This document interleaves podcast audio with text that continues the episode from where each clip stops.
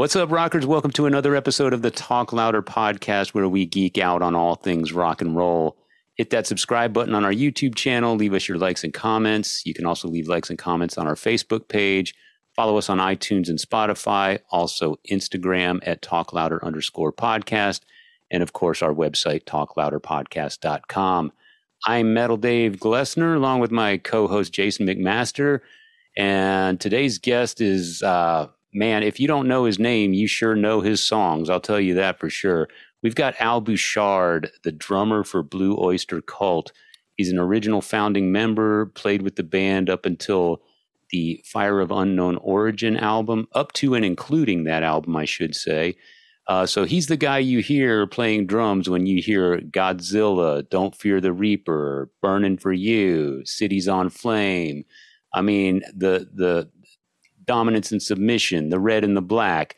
It goes on and on. Yes, he's uh, definitely part of a legendary band that put out some uh, some songs that are timeless. Well, they'll survive us for sure, outlive us for sure. So uh, I think there's have, a I think that there's a lot of Ghost fans that don't realize. Yeah. That without Blue Oyster Cult, there would be no Ghost, and yeah. we're talking about the the sound of your of your band, yeah, the, the, tones of your songs that you write, yeah, not the guitar riffs necessarily. You know, all the way from the lyrics to the arrangements and the way they're set up, the vocal harmonies, the orchestration of your sound. If you yeah. listen to Ghost, you're hearing whether you like us pertaining it to somebody who would say, "Oh, isn't that that biker rock band from New York?" Yeah, yeah, yeah that, that is who yeah. that, that is who yeah. that is. But guess what? Prog rock, prog metal, pop heavy metal, metal, heavy metal, all over the place. Influence everyone from Metallica to Ghost and beyond. I think it's safe to say that Ghost has a few Blue Oyster Cult albums in their collection, without a doubt. For sure. And the reason we've got Al with us today is he's out promoting a new album called Imaginos 2. It's uh, part of a trilogy that was started in the early 80s. The original Imaginos record was based on the writings of Blue Oyster Cult manager Sandy Pearlman. And at the time in 1980, 81, uh, Al left Blue Oyster Cult and the idea was to turn Imaginos into a trilogy of solo albums uh, under the name Al Bouchard. And record company politics, et cetera, tied it up for a number of years. It finally came out in 1988, but didn't live up to you know some of the uh, popularity of some previous Blue Oyster Cult records. So Al, over the course of the past few years, has sort of reimagined, recreated these songs um, and brought new life to him. And he's with us today to talk a little bit about this latest installment of the Imaginos uh, trilogy and legacy uh, as as he sees it. Tell us who guests on it, real quick. Oh yeah, there's uh, Dennis Dunaway, bass player mm-hmm. for the mm-hmm. Alice Cooper band. Uh, turns out that he and Al have been friends for a long time and play together in a in a in a band. I think uh, it's and, called. I think he called it Blue Coupe. Blue Coupe. There you go. Yeah, yeah, yeah. Which yeah. is really good play on words there. Yeah, exactly. Um, and, I uh, think I think that he toured with uh, BOC toured with Alice Cooper in the seventies, and I yeah, think they, that that Al talks about that a little bit. And who else, Dave? Sorry. Uh, another guest is Ross the Boss from the Dictators and Manowar, and uh, we're going to learn that uh, Al is actually the current drummer in the Dictators, or whatever version of the Dictators is still active today. Um, Al and Ross the Boss go back a long way, and Ross is on the new album, uh, those 2. Bombs Over Germany is the subtitle. So, yeah, wow. really excited to have him with us today. I think we should get into it. Here on the Talk Louder podcast.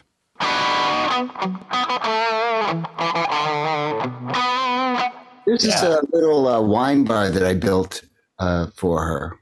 That's classy, for, man. For I like it. Yeah. Yeah, yeah. It's it's it's uh, 14 by 14 and 12 mm-hmm. feet high. So it's uh it fit it's you don't need a permit in this area Oh, if it's small like that, okay. Well, where are you? Where are you calling us from, Al? Uh, Blue Point, Long Island. Oh, all right. Yeah. Now, now Long Island has has got tons of history. I guess we can just oh, yeah scratch the surface and go an hour on just that. But we'll try to just do a pinch.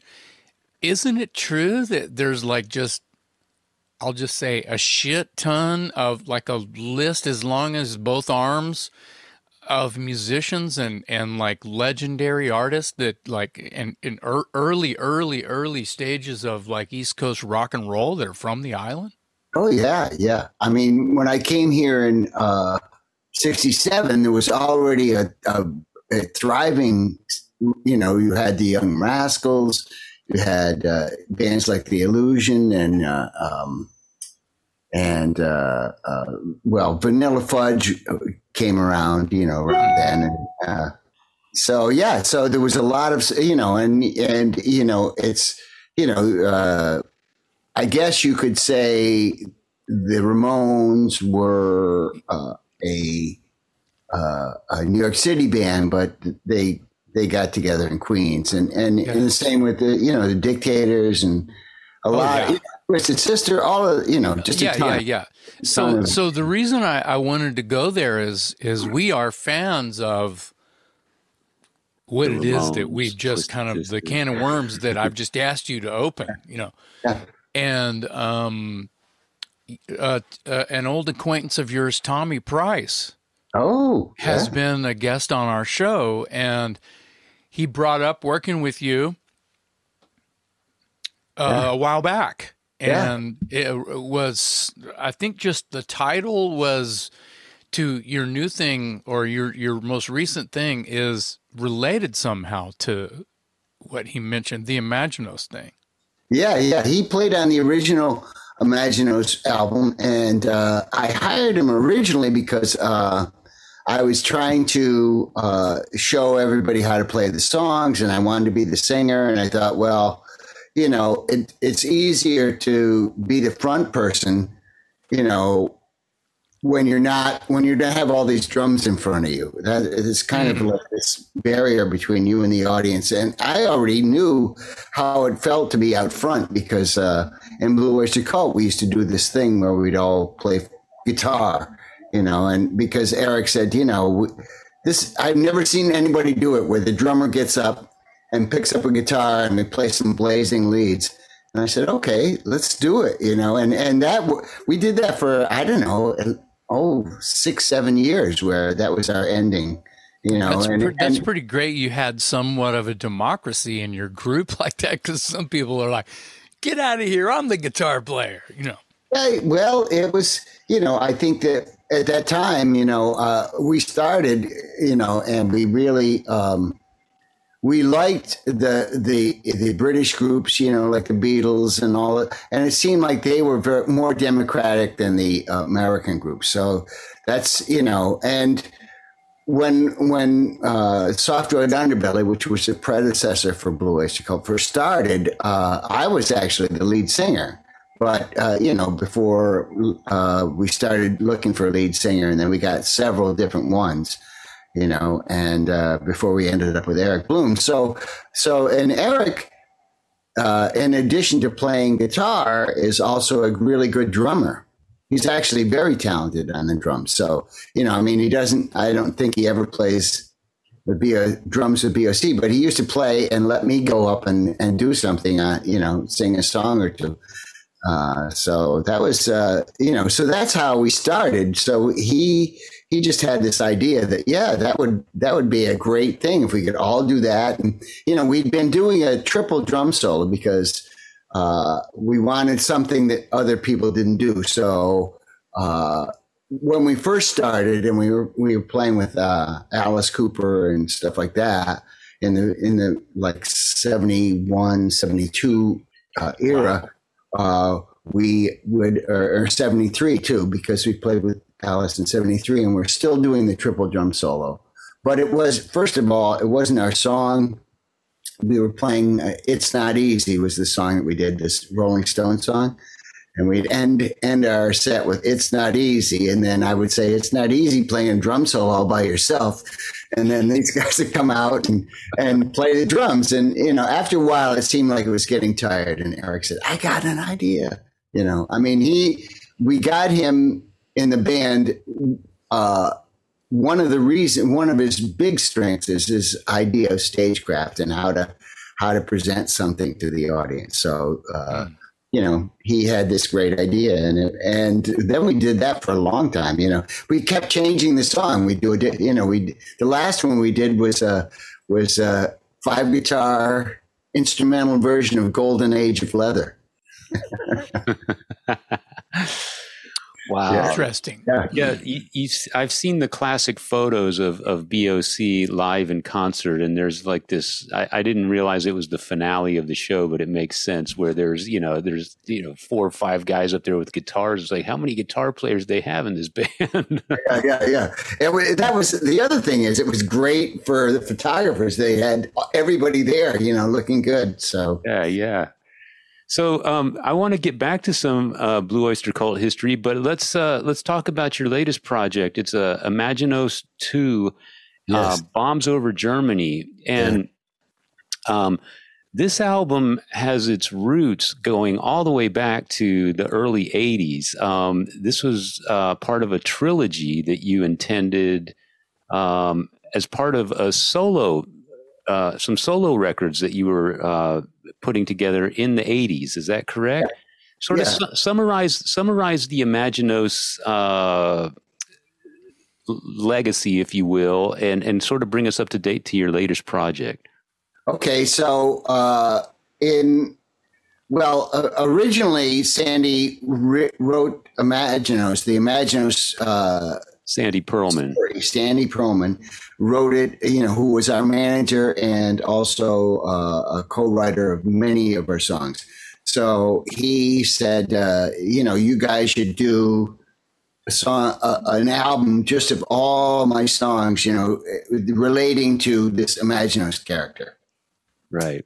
And uh, the guys didn't want to do it. It was, uh, you know, especially uh, after after we had the hit with Reaper, you know, I think that everybody wanted to try and get their songs on on the record, you know, as opposed to earlier it was more like the first three records it was we were just trying to have a unique sound. We were emulating really alice cooper i think you know not not trying to sound like that band at all but trying to sound like you know they, they inspired us because they weren't trying to sound like anybody at all they were just trying to make this completely unique music, and uh, and we were in that same kind of mindset. You know, when we met them and we would talk and hang out with them, and they were like, "Yes, we don't want to sound like anybody else," and we are like, "Yeah, that's right," you know, because when we first got signed to Columbia, there was this America's answer to Black Sabbath, you know. And so uh, our first three albums, well, especially the first album, we reconfigured our songs that we'd already written, but we could, you know, we would borrow some of the arrangement ideas from the Black Sabbath songs. And so, and as by the third record, we'd kind of grown past that, you know, because then we, you know, we started incorporating, you know, ideas from the Mahavishnu Orchestra and, you know, and James Gang and all these other people that we played with. So uh, it became this whole new thing. So uh, the guys they but they didn't want to do a whole record of Sandy songs. That was that was what they said. The bottom line was, you know, that uh, you know once once they found out that oh we can make a lot more money, you know, as a songwriter, you know, and so they didn't want to uh, they all wanted their own songs you know and not necessarily you know donald wanted to write songs that that he was the sole writer on and uh, you know um, and so that's how it, it kind of went for a while. So so they we ended up not doing it was pretty clear to sandy that we weren't going to do all of his songs on one record but I thought, I agreed with that. I thought that we should do that. And so I had been working on these songs with him. And uh, when I left the group, he said, You know what? Don't worry about it. I'm going to get you a solo deal and we'll do this you know, the way it should be done. So that's how that that happened. That's how you know I came to hire Tommy Price. We became fast friends for you know to this day. So, um, but uh, yeah, he he's a great drummer. I mean, yeah, we, Yeah. we- oh, yeah. great drummer, and he was uh, he was an awesome guest on our show. Yeah, it was a lot of fun. Yeah. So so so the so the Imaginos uh, concept basically that started with Sandy Pearlman was never fully realized back in the back in the 80s until it was finally released around 88 I think right? and then you now have sort of reimagined some of those songs in more recent years and that leads us up to d- today is that correct Yeah, yeah. I mean, what happened, you know, was that uh, I was disappointed with that album. I, number one, I was disappointed that it wasn't released as my solo record because I recorded it as a solo record. And Columbia, they were like, we can't sell an Albert Bouchard record. We have to have, we need name recognition to sell this thing. So, uh, and at that point, they had Blue Oyster Cult had made uh, three records without me. Well, one was a live record, so they used some of my tracks, you know, that I'd played on. But the other two was completely without me, without any input from me, and the and the, I think they were disappointed with how those records um, performed, and, and a lot of people. So.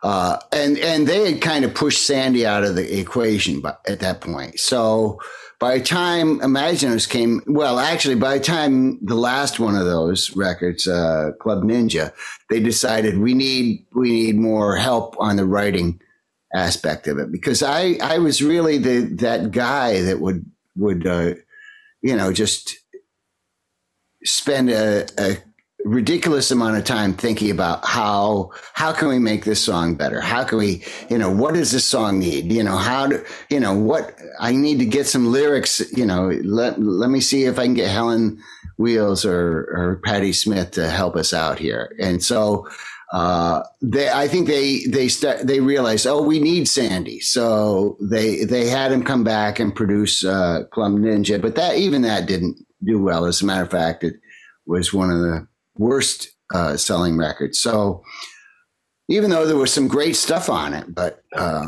Yeah. you know, there was a lot. It, it, to me, I listened to the record and it seems like it was rushed or just not. You know, you've got a song like uh, um, what was the song? Uh, when when the war comes.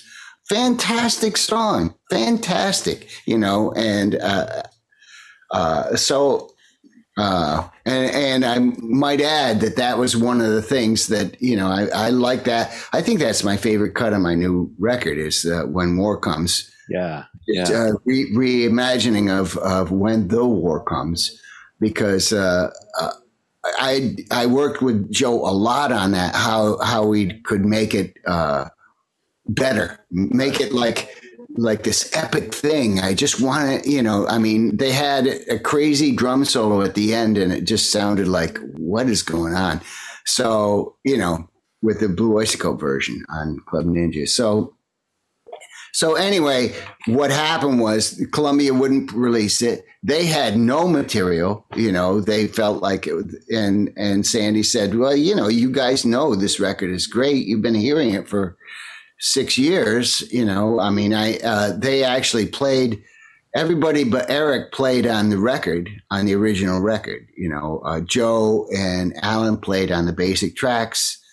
Uh, Don came and um, played a, a overdubbed a lead on one of- on one of the songs that actually didn't make that record. So anyway, the record came out as Blue Oyster Cult. I was upset. I was especially upset because they didn't use three of the songs that I'd recorded. And so they cut it out. They cut, and one of the, you know, and several of them I thought were critical to, you know, the flow of the story.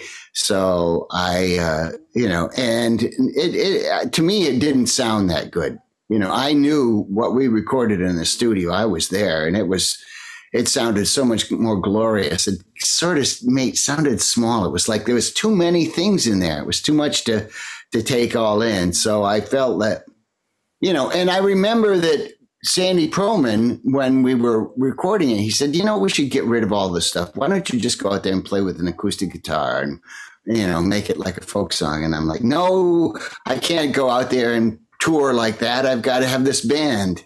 You know, so I I disagreed with him, but when it came, you know, so let's flash forward to what actually happened. So I got this. Um, not really pressure, but lots of emails from uh, fans saying, you know, if you can't remix it, because the, the first it was like, we've heard your demos, they're much better than the final record. You know, can you can you remix it? You know, can you make it so that you like it? And I said, well, I could if I had the taste, but I don't.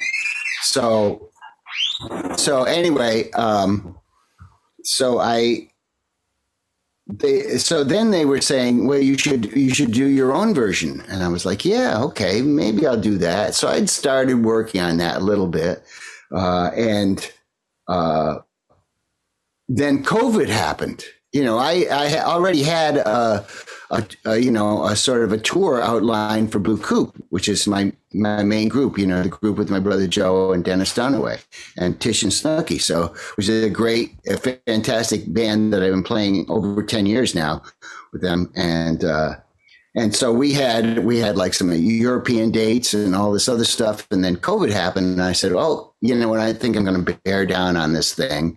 And uh, see what I can do. And as I was doing it, I was thinking about Sandy Pearlman and all the things that he had said to me as we were recording it, you know, little suggestions or lyric changes or, you know, just, uh, you know, and little things that I ignored or that I disagreed with. And I said, what would happen if I did it the way he wanted? So that's basically what I, how I approached it. And in my mind, I said, well, the other thing is that, you know, as we were doing that, one of the things that he talked about a lot was we got to have a, a follow up record, you know. And I said, okay, what's the follow up record? So he said, well, you know, we've written some of these songs. You know, we've got Half Lifetime, which is a, you know, the the Armageddon song, you know, and we've got uh, we can use ME two sixty two, so we can have World War Two in it. We have to write a song for World War One, and so we'll have the wars. You know, we had uh, we had uh, uh, Red and the Black and. Um, which was sort of that was a Vietnam War uh, song. So, uh, so it seemed like you know, yeah, yeah, you know. And then you know, further along, he said, "Well, you know, it's got to be a trilogy." I said, "Oh, that's great. So we'll have three records that I that I can have for my solo career." And he's like, "Yeah, yeah, yeah." I said, "But." So the next one's going to be Bombs Over Germany what's the last one? What happens there? And he goes, well, that's the mutant reformation. That's when humanity pulls itself back together with the aid of the aliens and the you know and the robots and all the other things that you know are you know that were going to happen in the future. Yeah. So uh, so uh, so, so in a, in a sense, it's it's sort of your your your realization of the songs the way you intended them to be, or uh, modified versions of how you intended them to be back in the day, and maybe they've sort of taken on a bit of new life as the years have gone by. Yeah, I think so. And also, it's that now I have a story to fit those songs into, so you can put them in a different context, and that will, you know, that will make you look at the whole thing differently. Yeah. And you, you mentioned uh, Dennis Dunaway, who who's uh, guest makes a guest appearance on the album. Uh, I, I, knew that you had played with him, so it's it's pretty apparent why he got involved. But um, I also see Ross the Boss uh, oh, yeah. credited on this album. We all know him from Manowar. Um, tell us a little bit about uh, your friendship with Ross and how he got involved in this. Oh yeah, I've known Ross for well, he was in the Dictators too. I should say. Yeah, right. I was going to mention in the yeah. Dictators. So, uh, um, and and uh, I had done some amazing demos with him. He used to help when I was living in East Village.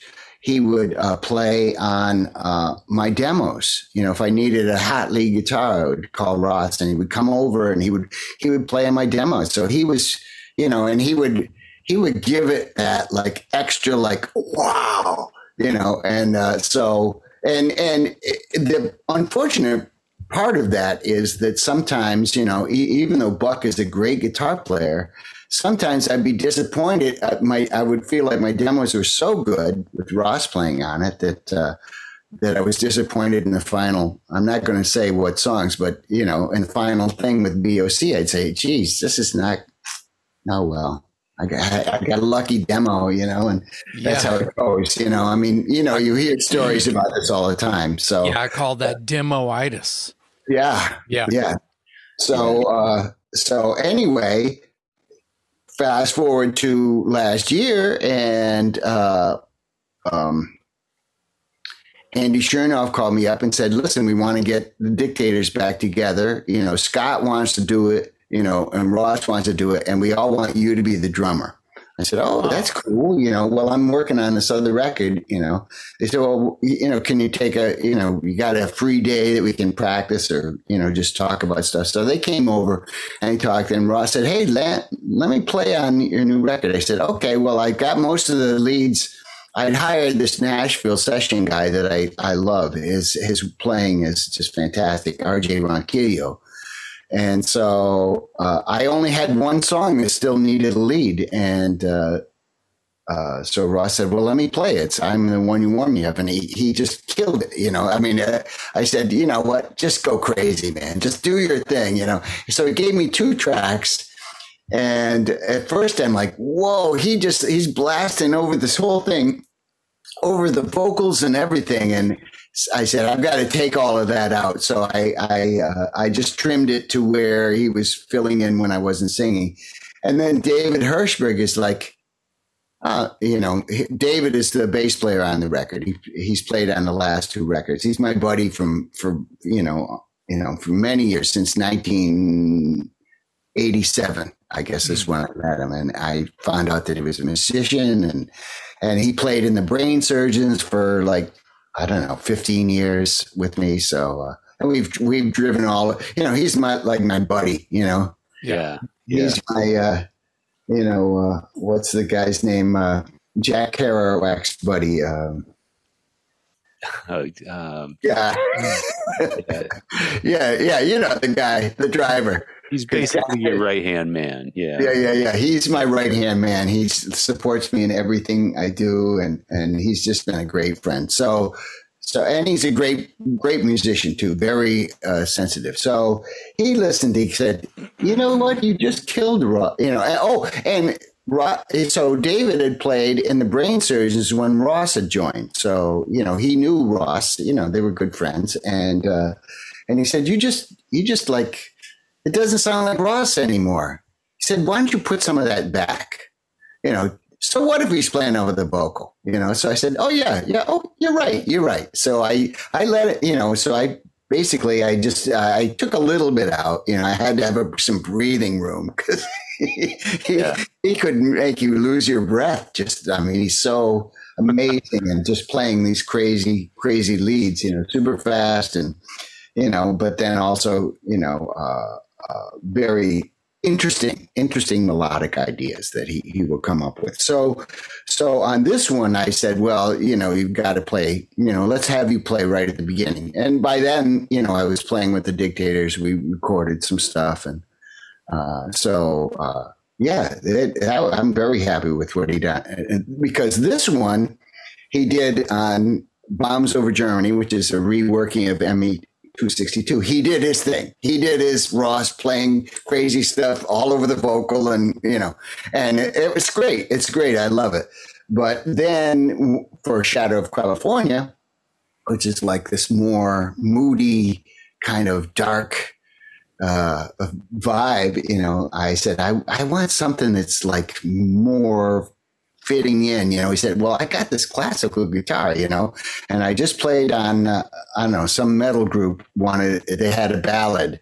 And so he bought a, a, classical guitar because in the brain surgeons he played classical. He played my classical guitar on a song. So, so he had this idea. I want to try that, and you know, I can't remember the name of the band. I'm, um, I'm terrible. But anyway, so he said, I got this guitar. It's great. Uh, you know, let me bring it over and see what I can do. So he plays, he does his Ross Boss thing, but on a classical guitar. It's, it's so great. And then on Cities on Flame, he's like, I think I, you know, I played this before in the brain series with you. I played it a thousand times. I want to do something different. I'm going to do some more like bluesy, jazzy stuff. So that's what he did on there. And that's, also fantastic. I mean, three songs where he just played uh, just uh, surprising and fantastic stuff.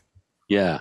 Yeah. So, so to give people just a sampling of, of some of the songs that are on this new album, Imaginos 2, um, some BOC song titles that you may recognize um, Dominance and Submission, Seven Screaming Dizbusters, The Red and the Black, um, th- these are all you know song titles that we're all familiar with and songs we're familiar with. When you went to rework them, was there um, I, I, don't want to say fear, but maybe was there any trepidation about messing with something that's so classically known and renowned and, and loved by so many people? I mean, obviously, you're the architect of these songs or had a hand in, in the songs originally, so you're free to do with them what you will. But um, did you did you ever stop and think, oh man, I don't know if I should go here, or, or was just one big adventure and you said, the heck with it, I'm going to do what I want to do with these things?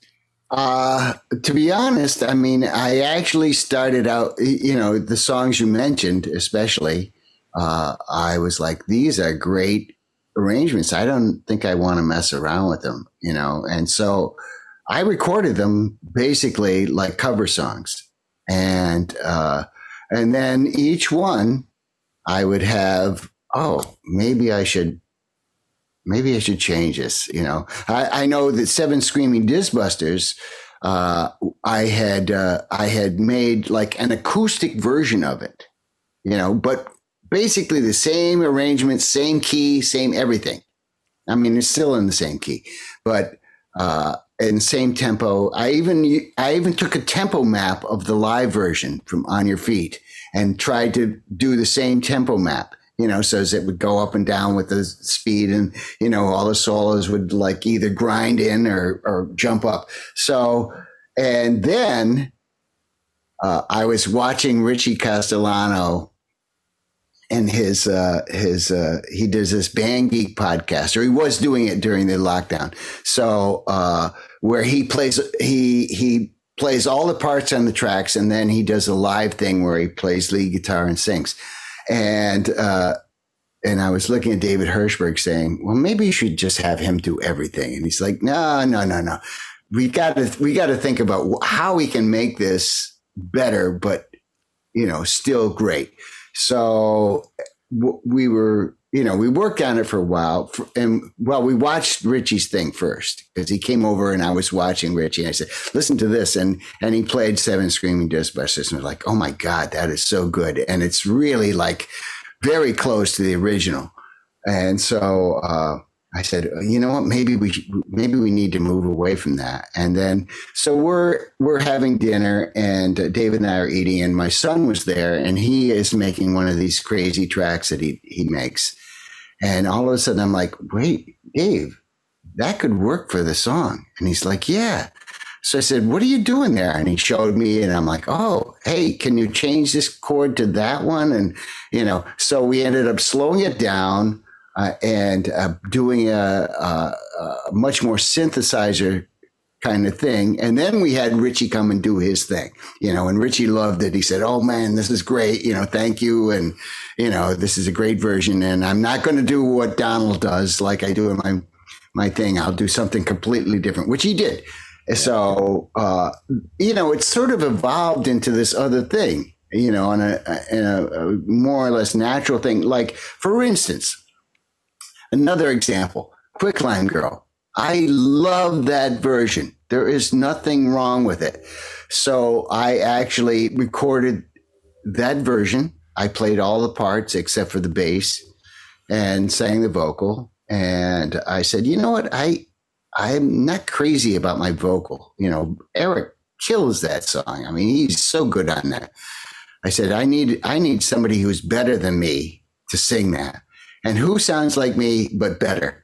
Joe Cerisano. So I called Joe up and he said, Oh, yeah, I'd love to do that, you know. So he said, uh, Let me, you know, let me, you know, do some research and stuff. So, uh, uh, you know, maybe a week later, he said, uh, Okay, so I've been listening to different versions and I, I've heard this one that's on YouTube uh, from the Agora Ballroom.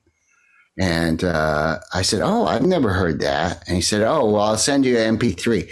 So he sent me the the track, and I'm like, oh, we changed the whole ending. We did this whole chorus with the acapella chorus and the, you know, and it was and and also the track speeds up like crazy. It's like, and I'm like, oh yeah, yeah, we should do it like that. So that you know, it was originally it sounded as much as I could sound like the original, but then it turned into this whole other thing, you know.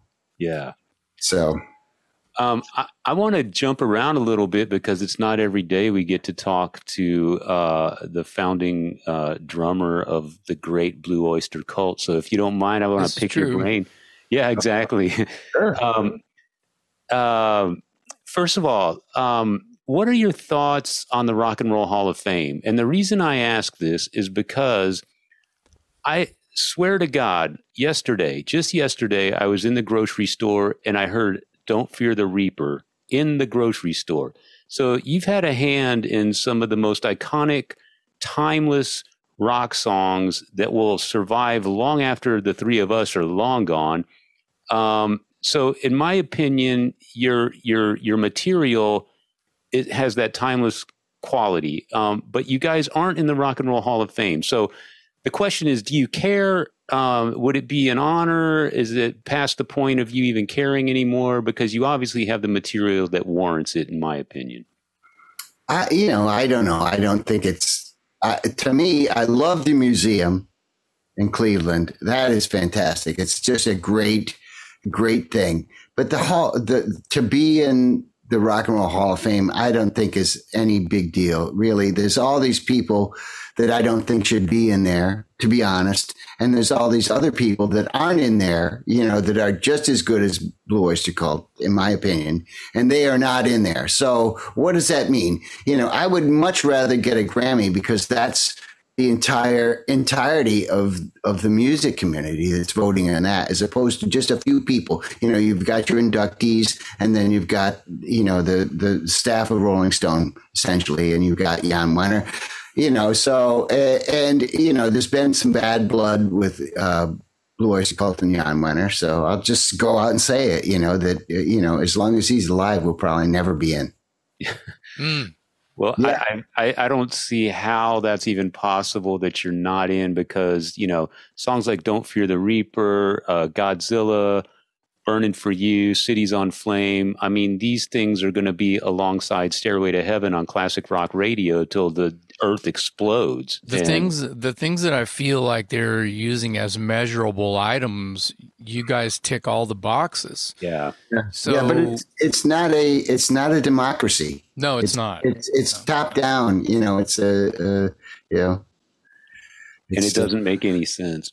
Yeah. So well, that's, I don't, that's, I, that's I, the structure of it. I, I, know that every year Dennis Dunaway tries to, you know, submit our name and you know, he gets rejected. So, you know, it's mm. just like, you know, there's somebody at the top there and, uh, and they have control. Mm. Yeah. Yeah.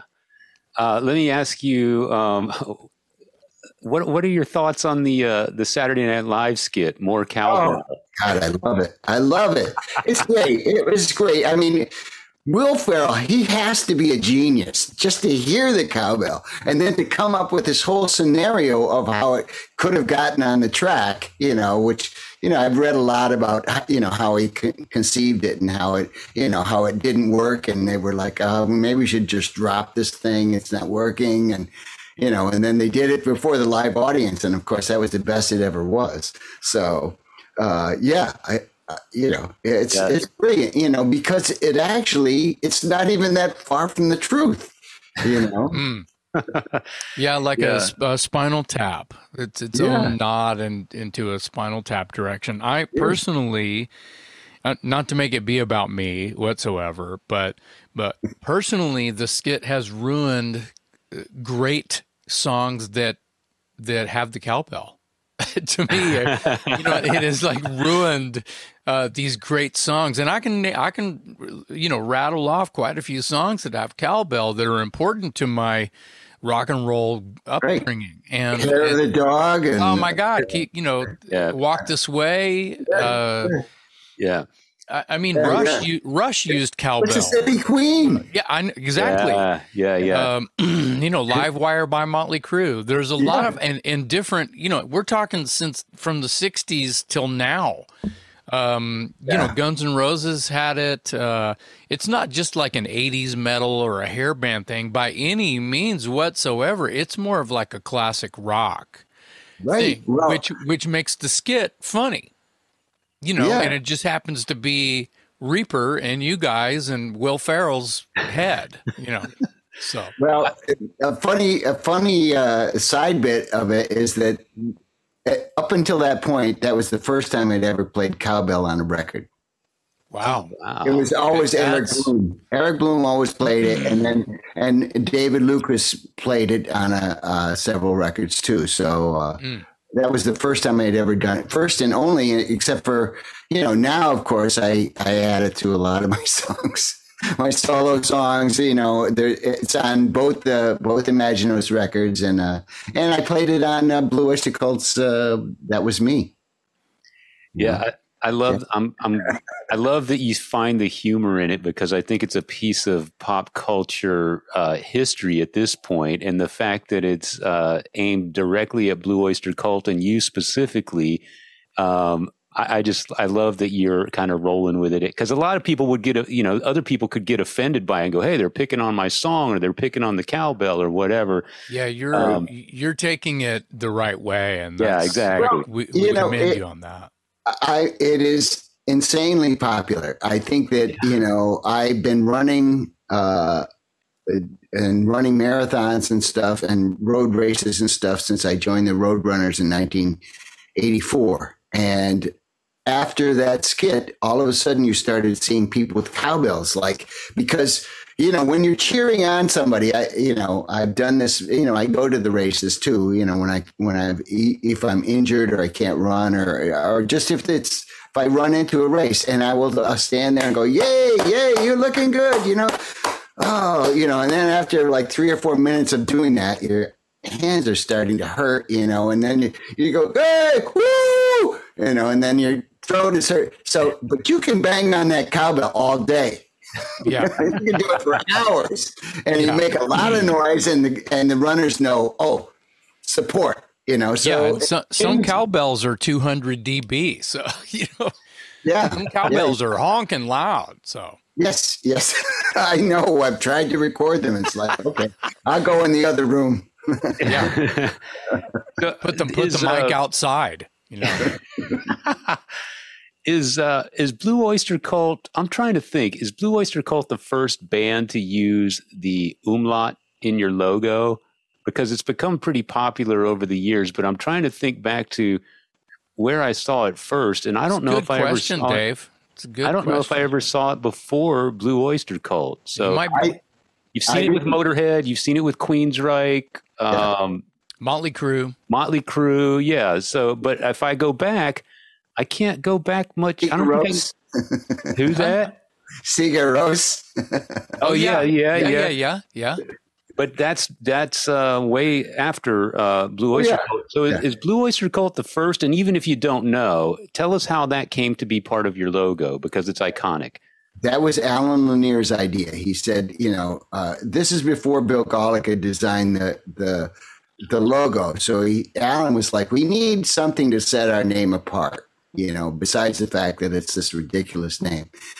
So he said, how about a umlaut over the O? And I'm like, what's an umlaut? I didn't even, I'd never hmm. even seen an umlaut. So, you know, that's the first time I ever heard of it. And, you know, him being, you know, a little bit more erudite than me, you know, he came up with that. So that was, you know, and then of course they came up with the Bill Gawlik designed the, the, the little, you know, twisted propeller type of thing.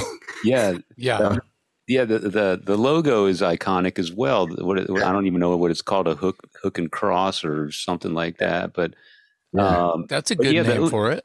the umlaut and the and the logo kind of uh, sort of perpetuate the the mystery of Blue Oyster Cult. You know, so I I think it's really cool. I just was wondering if you guys took the umlaut from a previous band or if you're the first band no. that that we're aware of.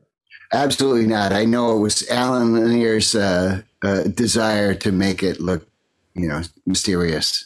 Yeah. Do you feel well, like? Do you feel like the songs, at least that you were? And I was thinking when you were describing how you were re you know sort of like filtering the material for this new version of the, you know the three the third installment of uh imaginos when you compare the way that you originally put the songs together where it sounded like you, you were describing it it sounded to me like orchestration. You know your your the way that you're putting the tunes together how you are constantly losing sleep it sounded like to me about how you could make a song cooler or better or more imaginative or colorful or doomier or brighter or just all of these colors and you know things words were rushing to my head as you were you know yeah. l- literally orchestrating or even directing what the songs were going to do lending itself a little bit to more. And you mentioned that you were you guys were way into what Alice Cooper's band was doing at the mm-hmm. time. Mm-hmm. Yeah. Uh, and it made me think of the way, and I know Dick came later, Dick Wagner. I've written some songs with Dick Wagner. My band, we didn't do anything with him, but we were just a big, dumb hard rock band. He was orchestrating all of these parts, and it was like three days of just you know, wizardry and songwriting mastery. And I'm just going, whoa, this is crazy, but this doesn't sound like my band. So, hmm. anyway, that's enough about that. But the way that you were putting that stuff together sounded like similar to that. And then, I'm sorry, it's a long question. You put those up against the ideas or and or I'm sorry, what ended up on the record. That's a better save songs like uh, "Burning for You," uh, "Reaper," and there's you know uh, at least as many that were popular songs that were maybe a little bit closer to.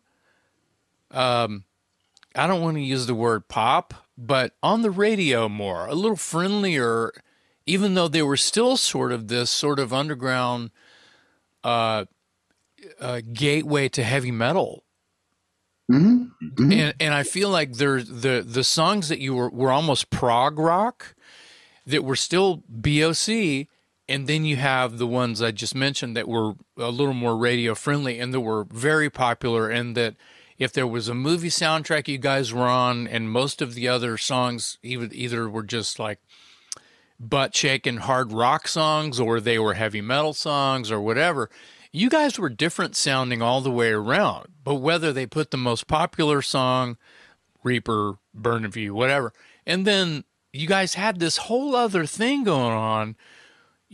What I guess the question more lies where were you between the sort of like wall I just the wedge I just built?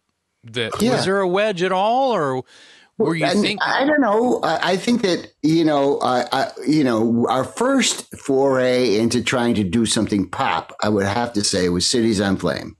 Right, right, right. But it was all it was. It was a nice blend of pop and prog. Sure. Because w- w- our influences on that song were, you know, Black Sabbath, King Crimson, yep, and uh, and probably Traffic you know, oh, yeah, with a little okay. bit of James Gang thrown in there for sure. good measure.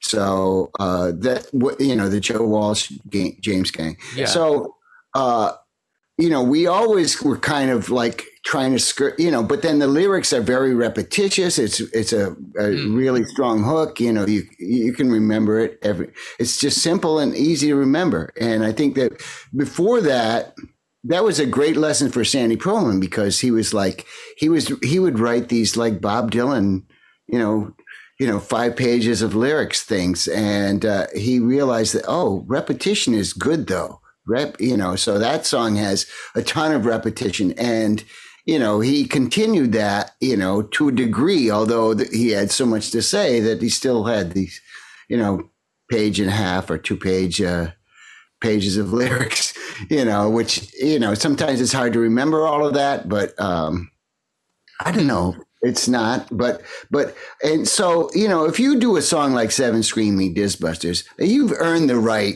to do, you know, Don't Fear the Reaper, you know. I agree. Yeah. Or- or earned the right Godzilla. to- Or or- or Godzilla. Godzilla. Yeah. Something silly like Godzilla. Yeah, yeah. exactly. You know, Yeah. When when Jason was asking that question, something popped into my mind. Uh, I 'cause he really ra- enjoyed asking that question, by the way. I hope you guys long can tell. I was like, wow. someone would be proud of that question. I question. was like, had my pom poms out for that one, man. well, he, he rattled off uh, a, a few song titles, of course, that will always be associated with Blue Oyster Cult, Godzilla, Don't Fear the Reaper, Amen. uh, Amen. Burning, Burning for You. Uh, so, you know, you, you guys have obviously sold uh, plenty of records and influenced a ton of bands. I wanted to know on the strength of those particular songs, is it is it fair to say you guys might make more money off licensing than than you did off album sales? Because I think those songs are going to be in movies and TV commercials and whatnot forever and ever and ever. Um, it, they they certainly have to have provided a stream of income that you never suspected when you wrote them. Hell yeah. Yeah. It's it's incredible to me. Long Uh, question, short answer. Hey, that's great. last last like five years, uh, I can't believe uh, how much money I'm making from royalties. It's it's crazy. It's crazy, you know. And even you know the other guys, they're like, I can't believe that we're having this really. You know, we we're making more now than ever. You know, I mean, you watch the new new episode of Dexter that they just brought back. You Yeah. know, and Oh, now, now I have to go watch that. I love burning that for show. you man. kicks it off. Yeah. Nice. Wow. Yeah. Again, I mean, it's it's crazy. You say what you will about the Rock and Roll Hall of Fame, but I just don't see how a band like Blue Oyster Cult can be denied when you've got songs that are every bit as memorable as Stairway to Heaven and Satisfaction and I Want to Hold Your Hand. I But- hear what you're saying, Dave, and, and I agree, but I also I deny the Rock and Roll Hall of Fame. Yeah. Yeah. they yeah. can have it. Yeah, they can it- just it- you know, y'all stay over there. It's fine. Y'all go to your parties and Yeah, do I- do what you want. I'm Yeah. gonna press play or put the needle in the groove and listen to Yeah. Yeah. these fantastic songs that have literally changed the the landscape. yeah. Yeah. I'll- they can I'll- worry about whatever their popularity contest is. They can just have it. That's right. I'll cry in my Porsche. Yeah. well, you know, uh, you uh, here I am. Let's talk about Godzilla for a second. I like it that you called it silly, even though in my eyes, I don't think that you are saying, ah, that's a piece of shit song. I feel like you're Oh, no. saying i- i- that, oh, that was fun and cute, you know, or whatever, and I'll play it a, a million more times. It doesn't matter to me. Um, the arrangement is great. The hook is amazing. The lyrics are fun. And Toho Limited, who owns the word Godzilla, they can't touch you with a 10 foot pole because you're not making a t shirt or a record that says Godzilla on it and selling it. You wrote a rock and roll song called, called Godzilla. No, they get paid. They get paid. Oh, they do. Make no mistake. Yes, they Really, tell us the story about Toho Limited and what. How did that come about? What did they Well, do to you guys? I mean, the, it wasn't. It, it, it's reasonable. What they get is a small percentage. Okay. That's it. You know, Because so they own, like- they do own the word. Yes, we pay a licensing fee on that. I still Okay. make tons of money on that Oh yeah. song. Uh, well, especially since the new franchise and um, Yeah. the, and they I- actually use it finally. You yeah, know, yeah. They uh, the I believe it the the last one they they uh, they co- no it was the one before last I believe Yeah, a couple years ago. Yeah. Yeah. Uh, it was a cover version. Uh, Gene, my friend Gene Gene Hoglan played drums on it. Ah. Um, uh, Smalls, I can't think of his name. The guy from Metal Metalocalypse. He's the guitar. He's the guy that I Ah. think produced Yeah. the track. And, And, uh, uh, Tank Sergian sang on it. The guy Sergian from is the- Sy- yeah, System of a fan- Down. Yeah, yeah. fantastic, fantastic vocal. Such Yeah. a such an and incredible. Bear Grylls, Bear Grylls, who you know, he does the uh, uh, uh, what was it, the Outlander series. Yes. Plays all he does all. So he produced it, and it has the Outlander drums. How cool is that? Yeah. Wow. mixed in with Gene's heavy metal festival Yeah. drums. Right. I love that version. I love it. yeah, it's it's intense and it's very uh modern. Not silly at all, actually. No, It's it's, very modern and uh, uh, epic. Uh, uh, not cartoony, uh, uh, to to just use a word without you know going either way with that, um, because it could you know it could have been cartoony, could could have been right. Yeah. You used the word silly, right? Now I have another Godzilla question, Yes. and then I think we ought to move away from Godzilla. Uh, Okay. uh, so so God so so in my opinion, even though it's a different key, uh, "Smells Like Teen Spirit" by Nirvana is literally the same rhythm guitar riff as Godzilla. yeah. it- it- Wow. oh, yeah. If you slowed down Teen Spirit.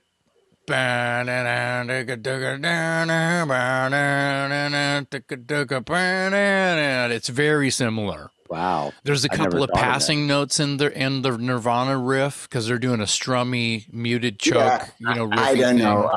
I, I have a hard time. Uh, I guess it could have been influenced, but I mean, we certainly played up there, you know, in, in Seattle a lot, a lot. Well, I'm not saying that- I'm not- Yeah, I'm not Yeah, saying that Nirvana not- went went in and stole the, the this- song. That's- yeah, I mean, Godzilla goes from. I mean, it it is uh, close. You know, uh, Nirvana's song is in the key of F, Yes, and, that's and uh, correct. Godzilla's F sharp, so it's Yeah. a, a half step away. Yeah, and um,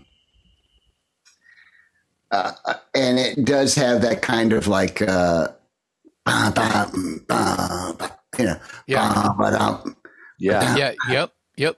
I, Yeah. I never if you- thought of it. and the basic basic movement is up a third. So uh, Mhm. you know, so that that would be yeah, it moves the same way, and the rhythm is similar.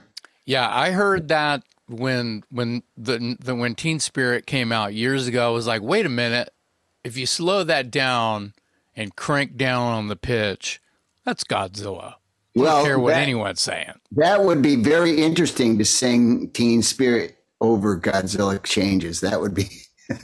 Somebody Yeah. needs to do a mashup. That's it. I mean, because that that melody is brilliant over those chords. I don't. Even Oh my God! Yeah, they're they're. uh, You know, hey, what what a great you know. Both songs are incredible rock and roll uh, songs. So yeah, you're in good company. They're in Yeah. good company. You slice and it. they're in the. Rock and Roll Hall of Fame because they are from the West Coast. Yeah, yep, yep. Al, have you uh, have you heard of the band Ghost? Oh yeah, yeah, I love Ghost. You okay? Um, I was curious because the first time I heard them, and every time afterward, I can't listen to them without thinking of Blue Oyster Cult. I, I feel like you were a huge inspiration on that band, and they're they're they're very successful right now. And I don't know if a lot of their fans know where their sound comes from, and if they don't, they should. Um, so, what what were your thoughts the first time you heard Ghost? Did you did you did you say, "Hey, that sounds familiar"? I didn't really hear any direct steals though. I just thought, wow, I really like this. This is. I have two the first two records, so Think Yeah. about it again, Al. When you when you pull out your Yeah. Ghost records, Give it a Think little extra it. listen. think about it again. I mean, that, you're you're you're too close to home for it for it to hit you right away. But uh, I agree with Dave one hundred percent. Well, some of those Metallica riffs, sound, you know, I mean, they they told me, they told me, oh, we Yeah. still listen to. Yeah, oh sure. yeah. Well, the the list of bands you've you've influenced is just you know as long as my leg, and I Yeah. mean it's it's crazy.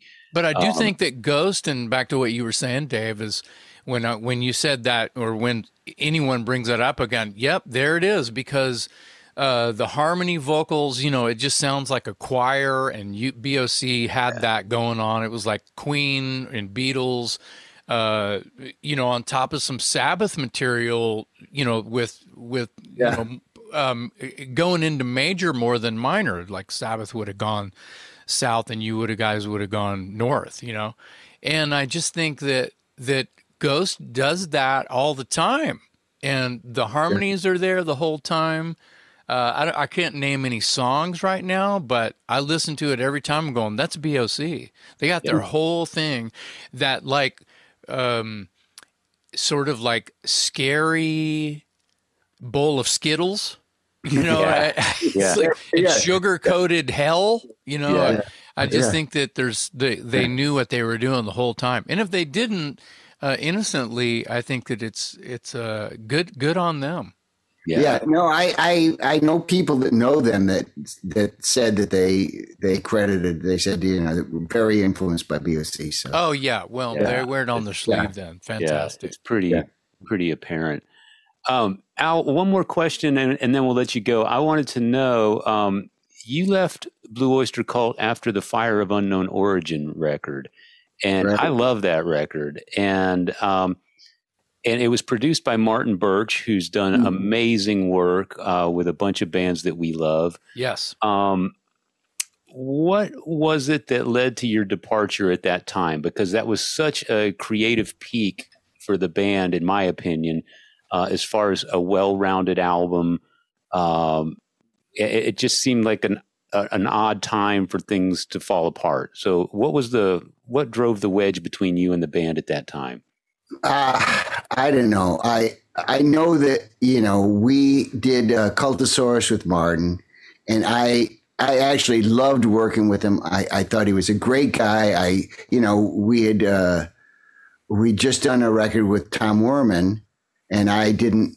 You know, I, I mean, Tom is an okay guy, but I didn't feel like he was adding anything to what we did. Whereas Martin did, uh, you know, Martin added a certain thing. He came, he was like a producer that was coming from the engineering aspect of it, you know, so he would help us paint these sonic, uh, uh, la- you know, these sonic, uh, pictures, you know, these sonic landscapes.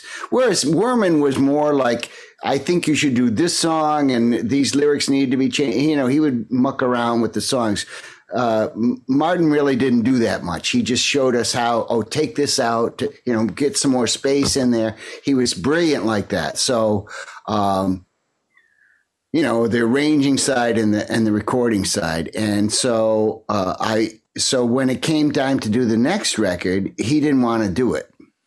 And uh, he said, well, you know, these guys, you know, especially uh, Donald and Eric, they don't seem that into it. You know, Donald had, I think at that point, had gotten a, a deal for a solo record. So he was more into this solo thing. And he said, I'm working, you know, I can't be in the studio all the time. And so, and Martin is like, well, I don't want to be in here working on your record that you guys aren't into. I said, listen, I will come and I will, I will spend every minute that you are in the studio. I will be with you if that's what you want. You know, if you want me to take a powder, I'll do that too. He goes, no, no, I want you to be there. I want you, I want you to be with me the whole time, you know, or, or somebody from the band. If they, if they can't make it, you've got to make it. So for uh, Fire of Unknown Origin, this was the only record that uh, I was there for every minute of the recording and mixing and the whole thing, you know, the pre, you know, so, uh, so I think for me, you know, and, and basically I slept in the studio. I did not go home. I, uh, I spent, you know, the, the six or eight weeks, whatever it was, uh, living in the studio, live, you know, sleeping on a packing blanket and, you know, and then just getting up and having a cup of coffee and then starting again, you know, and we, you know, if we weren't, uh, if we weren't tracking, we were doing pre, pre, product, pre, uh, mixing, you know, we comping tracks and, and working out what was going to be muted and whatnot. And, uh, so, and just figuring out strategies for how to make this sonic scape. So when the record was done, I felt like I had done more than my share. Mm. I felt a little resentment towards those guys, and uh, especially because they didn't seem to think that I'd done anything special. You know, and they even said as much. Like, yeah, you were there just because you know you wanted to, you know, wanted to get your name on the record as producer or whatever, which I did. But you know, I felt like hey, we got a hit out of this. You know, Donald had Donald wanted to mix uh, uh, Burning for You himself. Mm. So we all had to leave, including Martin Birch, just him and the, you know, wow. the play artist and the other engineer. And he mixed it. And I listened to it and I said, How could you make this song that was such an obvious hit not sound like a hit? It was drowning in echo. It sounded like it was the son of Reaper. Mm. It was like, you know, and he didn't have the finesse that that somebody like Shelly Yakus, who mixed Reaper, could get all that reverb to just blend in.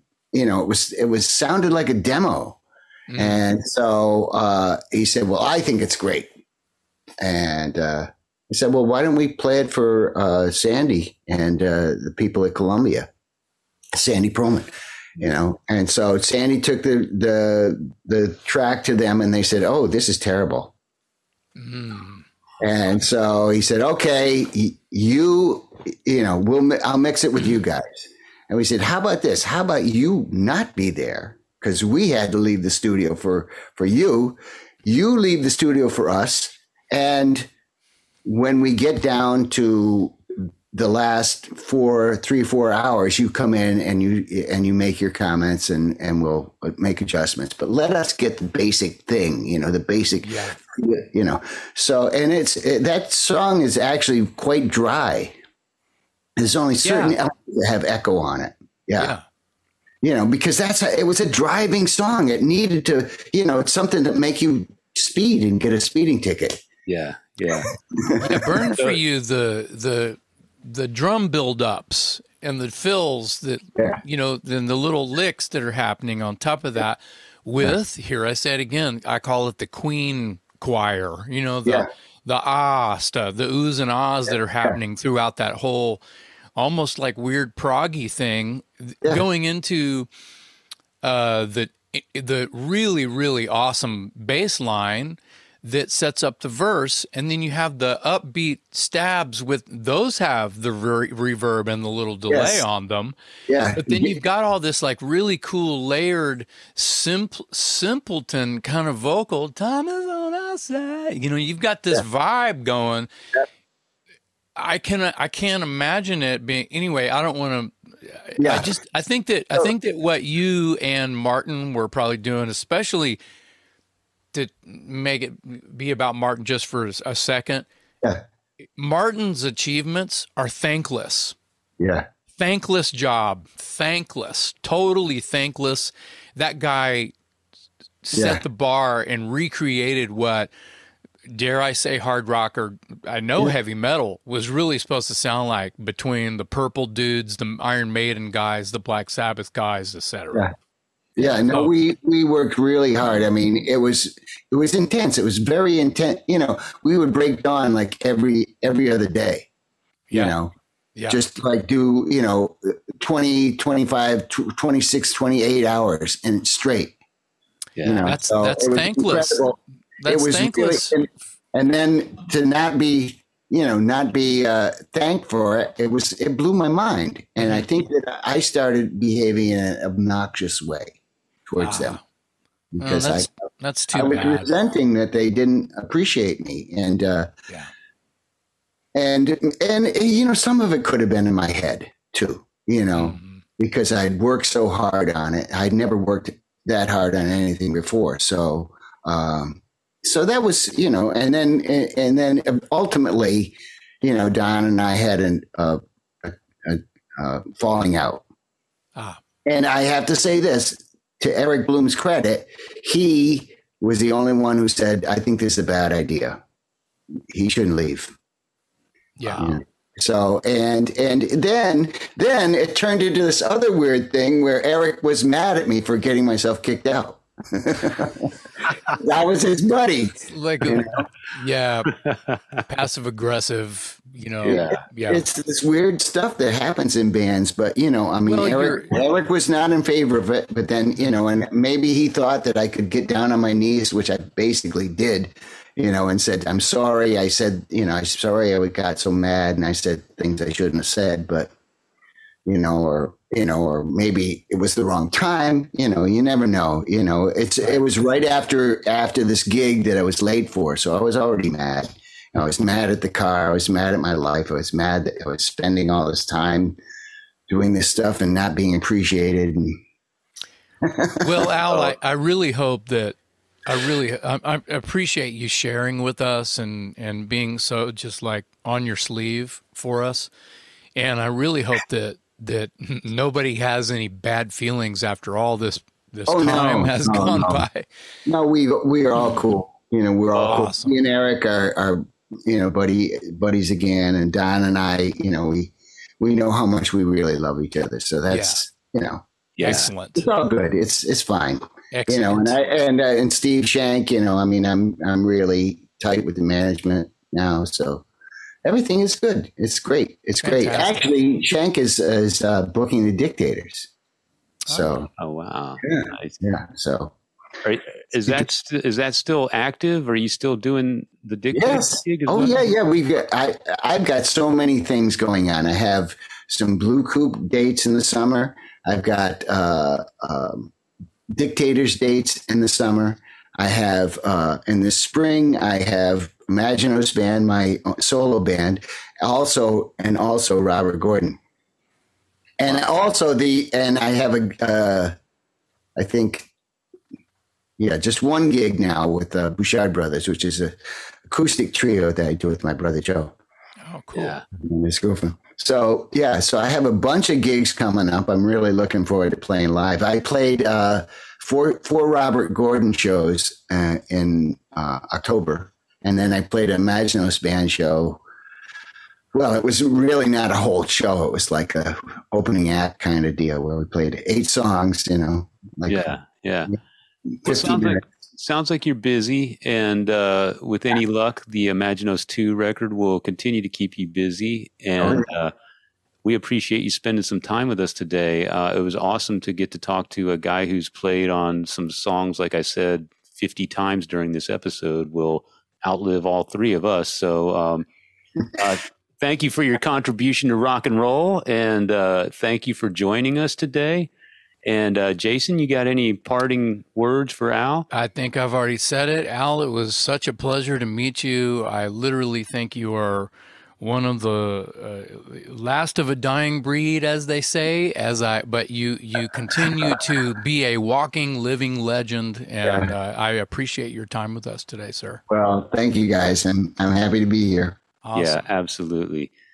That's it for another episode of the Talk Louder podcast. I'm Metal Dave Glessner with my co host Jason McMaster and our very special guest today, Al Bouchard from Blue Oyster Cult fame. Thank you for joining us, Al, and thank you all for listening to another episode of the Talk Louder podcast.